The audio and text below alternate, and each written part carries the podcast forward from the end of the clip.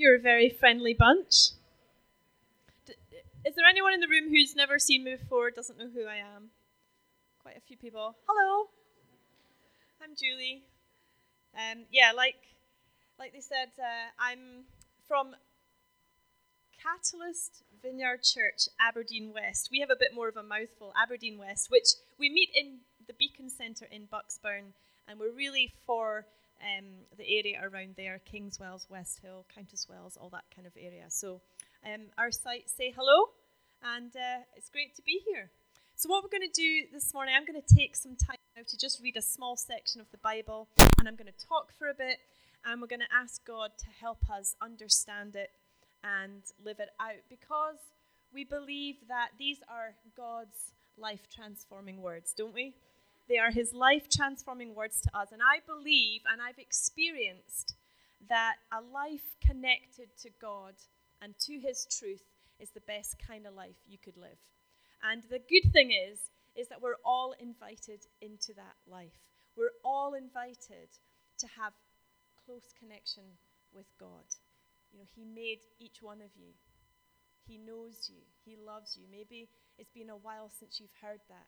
Maybe you've never heard that before. He knows you, He loves you, and He has a good plan for your life. And actually, we find out what that plan is in this book. And uh, we find out who we're created to be by reading this book. So if you've ever wondered what the voice of God sounds like, it's in this book. If you've ever wondered what his voice sounds like, it's in this book. So whether you've been a Christian for 10 weeks or 10 years, or perhaps you're still on a journey towards God, um, pick up this book, read it, ask questions, have a conversation with God, and uh, see what happens because God promises that anyone who seeks Him will find Him. He is a God who wants to be found. And so, why don't we pray for this morning? Uh, God, you've invited us to come close and to hear you speak. So, help us this morning, God, to. Uh, put all distractions of the week aside and to listen and hear and be changed by your words, by your spirit. Lord, would you wake up our hearts this morning? Where we've been sleeping, where we've been spiritually asleep, Lord, wake us up. Open our spiritual eyes and ears to hear and know the truth this morning in Jesus' name. And we all said together, Amen. And by saying Amen, you've just agreed to that prayer, which means that you're going to hear from God this morning. God wants to speak to you, and He will speak to you. So let's have ears to hear. So, let's open the book, the Bible, to the book of Ephesians, um, which is in the New Testament. And if you're not too sure about the Bible, well, let me just say this it's in two sections. There's the Old Testament, which covers the time up until Jesus was born. And then there's the New Testament, which covers the time of Jesus living on earth and beyond. And um, this morning we're reading from the New Testament, which is a collection of 27 different books or letters written by people who knew Jesus really well. And they were written to the early church, and they did life with him. They knew him. Um, they knew all about his teaching. They followed him. And actually, through the Bible today, we also can know Jesus. And by knowing Jesus, we know God. And so, if you ever want to know what God is like, then look to Jesus in the Bible. Just, I, I love the Bible. Okay, we, ne- we need to be people of the Bible. It's amazing. So we're in the book of Ephesians. We will get there, chapter six, um, and we're going to read. You can grab a Bible. Do I chuck it? What do you do here? We just chuck it in at West. Yeah. We health and safety goes out the window. Um, it'll also come up on the screens behind. Now, I know technically we've finished the book of Ephesians a long time ago, but we're just going to dip back into it because I don't think you've done this passage that we're on this morning. And what we're reading is part of a letter that Paul wrote to help and encourage the church back then, and it still helps and encourages us today. And so, um, before we read, we will get there, I promise. There's just one thing. It's been a while since we've read from Ephesians, and um, I just want to uh, look at what he's been saying so far in the letter, because that will help us connect with what we're talking about today. And there are two clear things that he says. The first thing he says is that we're new people. We are new people. The second thing he says is that we are um, in a new way of living. So, first of all, in chapters 1 to 3, um, he unpacks the truth of our identity. He's saying, We are new people. The moment you invited Christ to be the leader of your life, you instantly became a new person. Isn't that good news? Jesus gave you a new identity. Your old life was buried. All the shame and guilt and sin of the past was dealt with, and it no longer separated you from God. God looked at you, and all he saw was holiness, righteousness, purity. Because when he looked at you, what he saw was Jesus in you.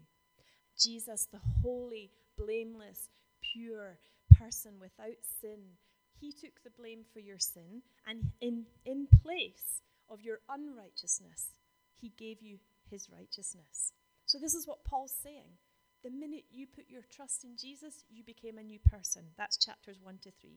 Then, chapters 4 to 6, he's saying, because we're new people, we should live in a new way, a way that brings glory to God and reflects who He is and that looks radically different from everyone else around us. And so, what Paul does is cover a whole bunch of um, characteristics and behaviors that mark us as people belonging to God. So, chapters 1 to 3, we are new. Chapters 4 to 6, we live in a new way.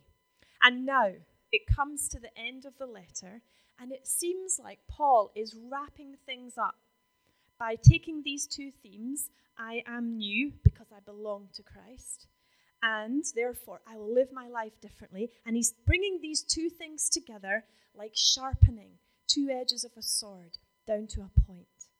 And the point, he says, is we're in a battle. And we need weapons to fight this battle. He says, We're in a battle and we need weapons to fight this battle. So now, let's read. Um, let's find out what this battle is that he's talking about. Ephesians chapter 6 and from verse 10.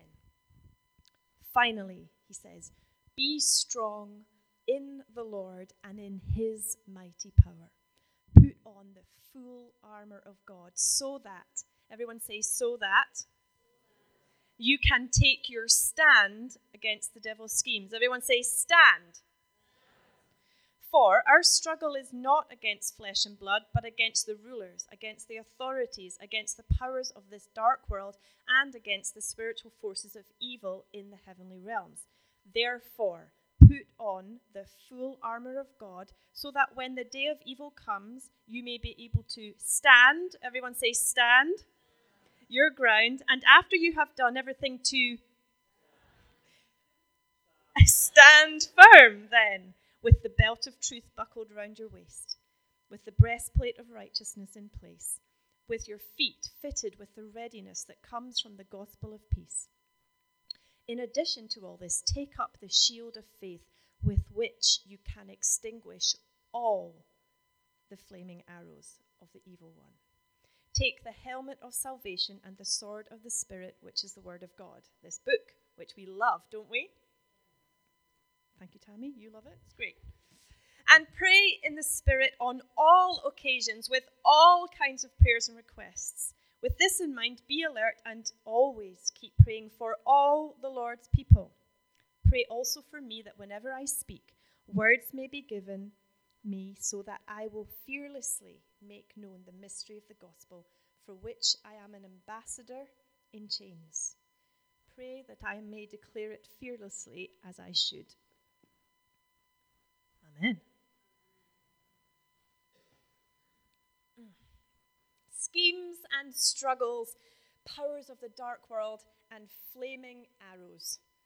This is like a scene from Lord of the Rings, isn't it? It's an epic battle between good and evil that requires full body armor in order to survive. There's the helmet, the shield, the breastplate, the sword. And although Paul is obviously talking metaphorically about the armor. The struggle, the fight that he's talking about here is very real. This word struggle is the Greek word pali, and it means to wrestle. It's painting a picture of a contest between opponents. The battle is real, but Paul says it's not a physical battle. Paul says we are not fighting against flesh and blood. In other words, people are not the real enemy. We're not fighting people. Isn't it so important? It's so, so important to know because sometimes we become so focused on a person and what they're doing to hurt us or how they're um, causing disruption in our lives and we focus on the person and we actually miss the fact that actually this is spiritual. There's also um, spiritual forces scheming against us behind the scenes. Let's not become focused on just what is visible on a person, but let's remember we're spiritual. Paul says we face a spiritual battle. And he says it takes place in what he calls the heavenly realms. Now, this is Paul's phrase, his word, of describing the unseen. And um, the unseen world, the whole spiritual realm that is not visible to our physical eyes. So, what's Paul saying? He's saying we're at war, He's saying it's unavoidable. He's saying it's invisible. And he's saying it's real.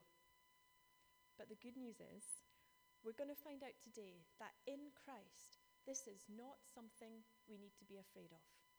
We must not be fearful of this. Not because we're particularly strong, but because we're in relationship with someone who is and he has a battle plan that brings victory. So we're thinking about a war, and um, in a war, there's some things you need to know. First of all, number one, you need to know your enemy. Who is this battle against? What is their strategy? How do they fight? Number two, you must know your commander. Who or what exactly are we fighting for? And number three, are we equipped to fight this battle? What weapons do we have? What armor do we have? It's all about sizing up the enemy. Now, it may surprise you, may not, to know that I've never actually been ever in a real life physical fight. I know you might not believe it, but it's true. Never been in a real life physical fight. The closest experience I have to sizing up my enemy was a real life board game situation. Having played Monopoly with my husband Mark for over 20 years now, I know his ways. I know his strategies. It's predictable. He always goes for the weird ones like Waterworks and Electric Company. Who does that? And before you know it, he's rolling in cash. And he knows my strategy. He knows that I will always go for the two purple ones Mayfair, Park Lane, and just wait patiently until someone lands on my hotel on one of them. And so he'll do his best to thwart that plan. We are sworn monopoly enemies who use our knowledge of each other to gain victory. When it comes to the spiritual battle we're in, we need to know our opponent and his strategies in order to gain victory. The enemy I'm talking about this morning, of course, is Satan or the devil. And he is someone who has always and lives in rebellion against God. He hates God. He hates us. And he has made it his lifelong goal to sabotage every aspect of our lives our marriages, our finances, our relationships, our health, our self worth. He wants the very opposite of what God wants for our lives. And his strategy is to lie and keep us believing his lies. The Bible calls him the father of lies. That means there is absolutely no truth in him. Nothing that comes out of his mouth is truth. He's full of deception and seeks to mislead us with lies about God about our life in God, about our personal reality and circumstances. I hope this has never been the case for you, but we've had a friend in the past who um, was just known to lie, to exaggerate and twist the truth. And it got to the point where we just never believed anything he ever said because he was known for lying. Why would we believe the enemy who is a known liar? Why do we believe? What lie right now is he trying to get you to believe about your life?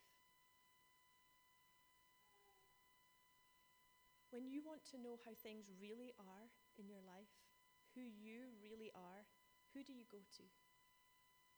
The wise, honest, truthful, and true friend.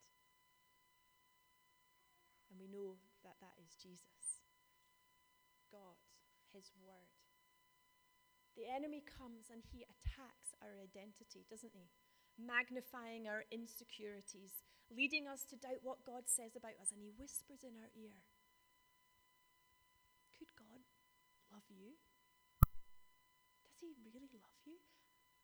You're not good enough. You'll never be good enough. These Nothing that comes out of the enemy's mouth is truth in any way. It's all deception. He comes against us, he attacks our confidence, constantly reminding us of our past mistakes and bad choices, hoping to convince you that you're under God's condemnation rather than under his grace and love. This is our enemy. He works hard to bring division and disunity within families and within the church. We have to be really careful. He wants us to live offended, even by the smallest thing. He wants us to be bitter and to turn us against one another.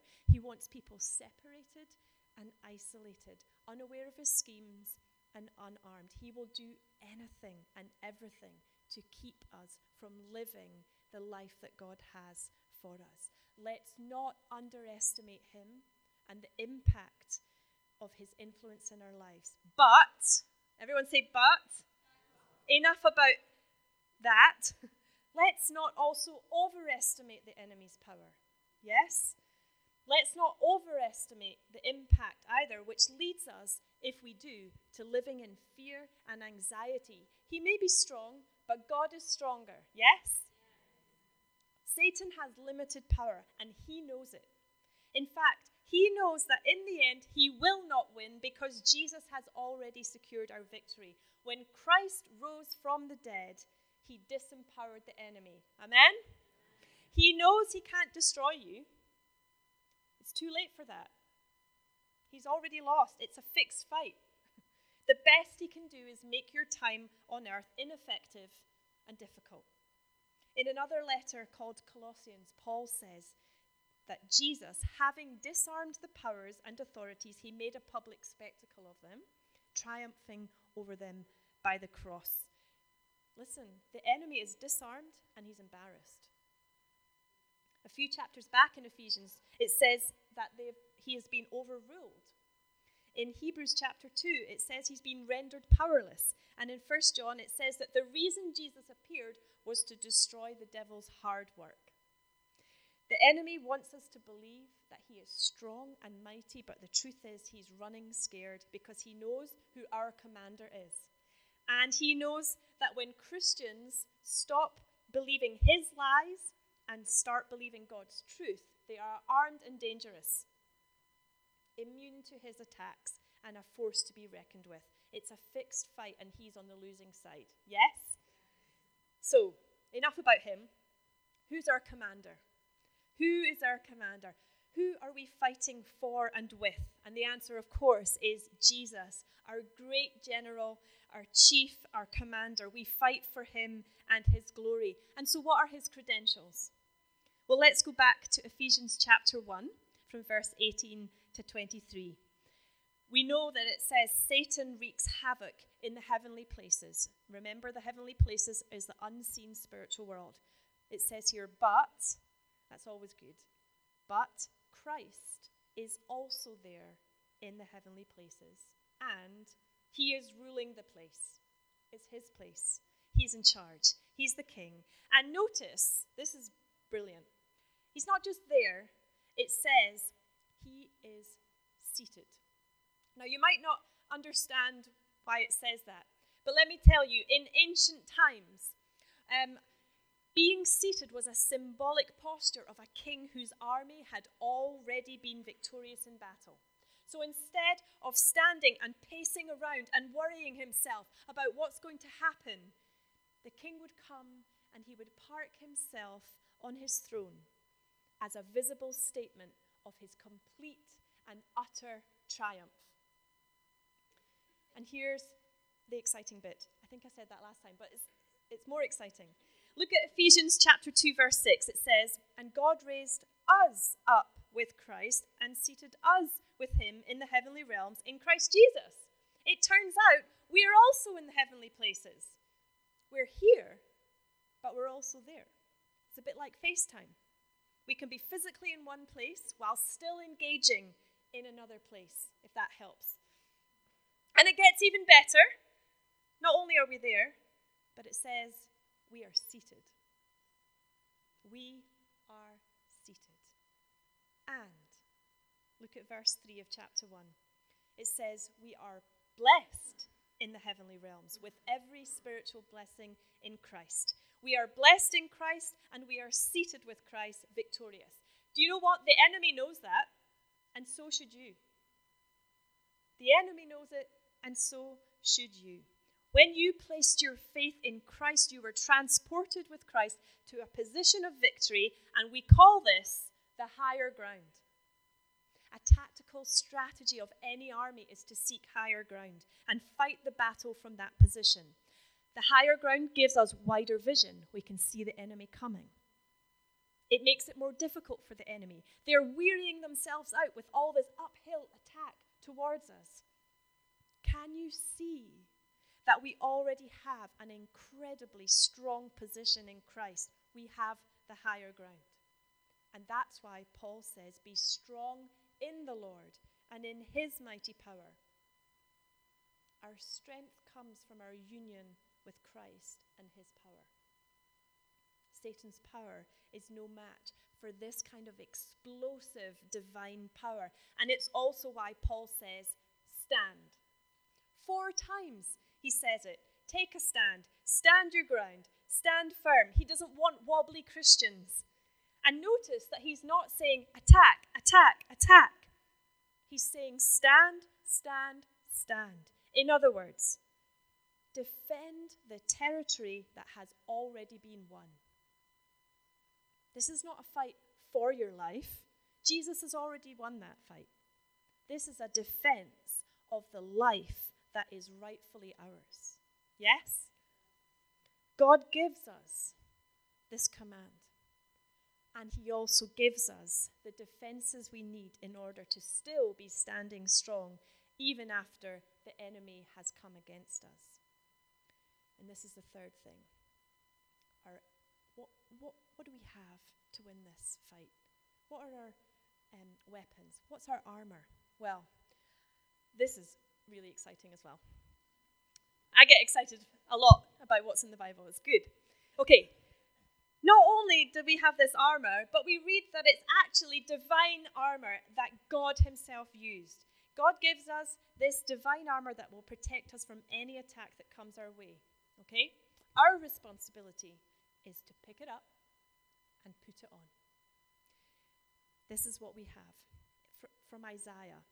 This is exciting because it already happened in Isaiah, which is in the Old Testament, and now it's happening in the New Testament. It's very cool.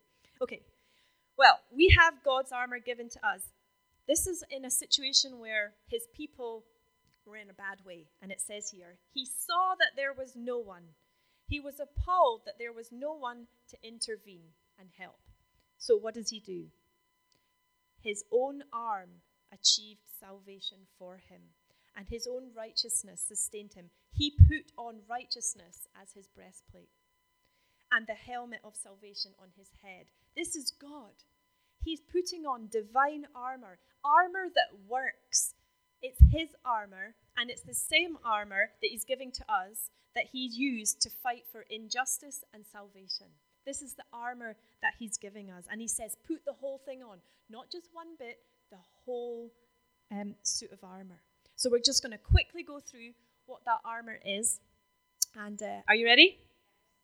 Thanks, Tammy. Are you ready? Come on. We like a bit of participation at West, you know? A bit of heckling. No, not heckling. That's bad. Encouragement. All right. So, first of all, the very first item that we need to put on is the belt of truth. Now, I don't know if you're wearing a belt this morning, but most of us, if we are wearing a belt, they're probably just about this thick, just little thin things. The belt of truth in a soldier's armor was thick, so supportive. Good for after you've had babies, I think. Um, sorry, that's too much information. Okay. I'm distracted myself. I've distracted myself. What am I talking about? The belt of truth. All right. Okay. It's a very thick support. Basically, it, it strengthens the core. The belt of truth. Truth. You know, we're talking about the enemy's strategy as lies. The first thing we need to put on is the belt of truth. Truth is God's opinion on any matter. Truth is God's opinion on any matter. We need to get that around our core Everything else tucks into that and gets held into place by the belt of truth. Secondly, the breastplate of righteousness. This breastplate of righteousness is like a bulletproof vest. Okay? It doesn't stop us getting hit, but if we get knocked down, we can get right back up again. It's a it's a bulletproof vest. Even, for instance, if we're being attacked with condemnation, this breastplate, this bulletproof vest, of righteousness, Jesus' righteousness. That's it, it's saying who we are. We have Jesus' righteousness. Therefore, condemnation cannot pierce the righteousness. Even if we sin because of Jesus' righteousness, which is now ours, we can get up and start again. We need to put on the bulletproof vest of Jesus' righteousness every day. Then we have the shoes of peace. So apparently, I read on Google, which we all know is always correct. Um, the military success of both Alexander the Great and Julius Caesar was all down to the fact that their armies had shoes. They had a good pair of shoes, apparently.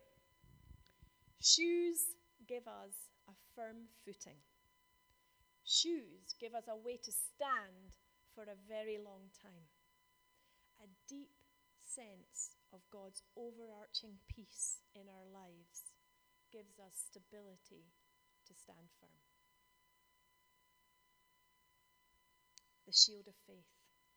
Now, my two boys, they have shields that they got from Warwick Castle. They're only about this size. They're not very big at all, made of foam, pretty useless. Um, we're talking here giant shields, like the size of doors designed to protect the whole person. Now, this shield of faith, when we hold this up, this is us saying, Jesus, I am resting in your protection. I'm raising my faith. I'm trusting in you. I'm resting in you. I'm putting my faith in you. We raise it up, and actually, together, when everyone's got their shield up, what protection we have from those flaming arrows. Next, helmet of salvation. In other words, we wear this, this hat that protects our minds, we protect, uh, protects our head, and we are protected because we're saved. The helmet of salvation. We're protected because we're in Christ. We are secure. We can actually hold our heads up in confidence and joy and just say, Come on then, what's, you know, give me your worst. We are protected because we're saved. And then finally, this is not a piece of armor as such, it's the sword of the Spirit, our only attacking weapon. The Word of God is living and active. And if we're thinking about the strategy of the enemy and his lies, for every lie the enemy attacks us with, there is a truth in here that defeats it. We need to train with the sword. We need to know how to carry the sword use the sword, and we must never, ever, ever go to battle without our sword. So there we have what God gives us this divine armor, explosive, powerful armor that we have a responsibility to put on. But just before I finish, I need to remind you that this is a we battle. We are all in this battle. Nobody's immune. We stand together. Paul talks a lot about unity in all his letters, and particularly in this one, because he knows that the enemy is going after that. The enemy is going after unity within relationships, within our church. Paul knows that, and he wants us to stand together. And so he addresses the whole church as an army. You know, a soldier doesn't go to war by himself. That would be ridiculous. In fact, downright dangerous. Lone soldiers are easy targets. But when we stand together, then the enemy cannot penetrate. When we all hold up our shields of faith, the entire army is protected. Someone once said, Our enemies are on every side, and so must our armor be on the left, on the right. And Paul finishes the whole thing with something that is so important, which is prayer. He says, and pray for me. He's not immune. He's the Apostle Paul. He's not immune. Isn't that good news? That even someone like the Apostle Paul um, knows that he needs to put on his armor. The enemy's strategy is to catch us unaware, unarmed, and isolated. Our strategy is to be on guard, armed and ready, united as one, standing strong in the Lord and in his mighty power. Don't we want to be really effective Christians? Don't we want to see God's kingdom come in power around our lives? It's a battle. But when we live in God's truth of knowing and believing who we are in Christ, and we allow our connection to Christ to influence our whole lives, we put on the armor, the enemy can't penetrate. He can't break down our relationships. He can't get inside our heads. He's powerless. We need to stand strong in the struggle and remember that because of Jesus, you have the higher ground. Amen. I wonder this morning, I would normally say let's stand, but what I want you to do is If you feel this morning you just want to stand um, as a response to this message and say, I'm going to stand. We're in this together. We're going to stand. Well, I'm going to invite you now. Why don't we do that? If you want to be, you know, you want to say to the Lord this morning, I am going to stand. I'm going to put on my armor. Then why don't we do that now? Let's stand together. And let's just declare to the enemy that we are standing strong